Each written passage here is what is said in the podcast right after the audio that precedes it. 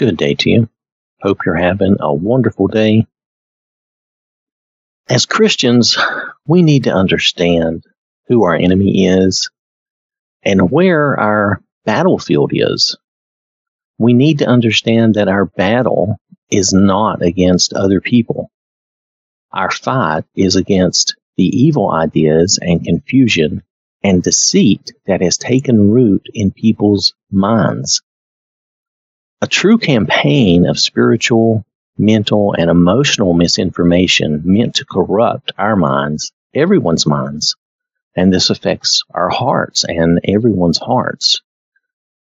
Ephesians chapter six, verse twelve. For we do not wrestle against flesh and blood, but against principalities, against powers, against the rulers of the darkness of this age, against spiritual hosts of wickedness in the heavenly places. We know where this comes from, from our real adversary. John chapter eight, verse forty-four. You are of your father, the devil, and the desires of your father you want to do. He was a murderer from the beginning and does not stand in the truth, because there is no truth in him. When he speaks a lie, he speaks from his own resources, for he is a liar and the father of it.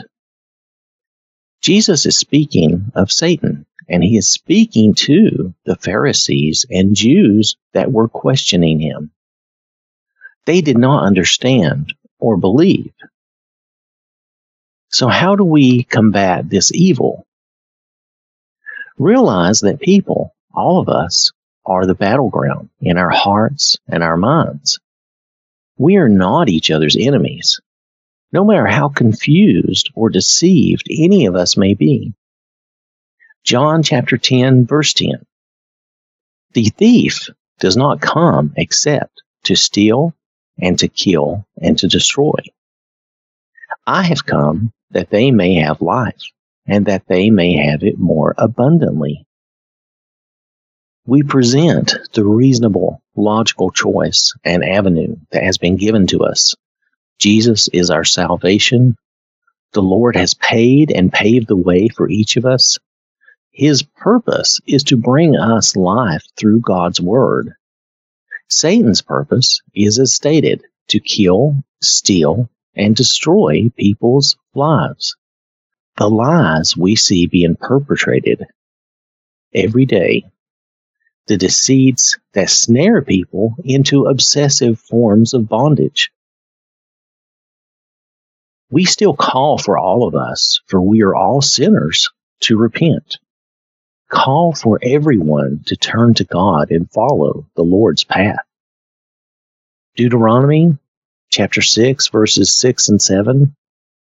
And these words which I command you today shall be in your heart. You shall teach them diligently to your children, and shall talk of them when you sit in your house, when you walk by the way, when you lie down, and when you rise up. Then see to it that we set that correct example in both word and deed. Live according to what we teach and preach, teaching others to do the same. Remember, when we get caught up in that hot debate or argument, the other person is just that, another person. Do not let our emotions rule and turn to bitterness or hate.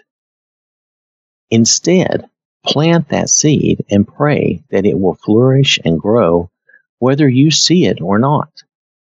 Everyone is a child of God and a potential believer, whether they acknowledge it or not. God is still our source, the creator of us all. Luke chapter six, verses thirty-five and thirty-six.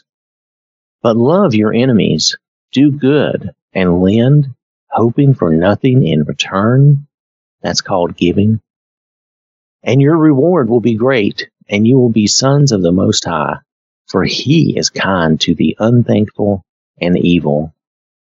Therefore, be merciful, just as your Father also is merciful. We are required to be loving and merciful because we have received great love and mercy. This is how we win the battle of hearts and minds, being kind and merciful and loving like our Heavenly Father. I want to thank you for listening. I hope you have a wonderful day. May the Lord bless you and keep you safe. And remember, God loves you.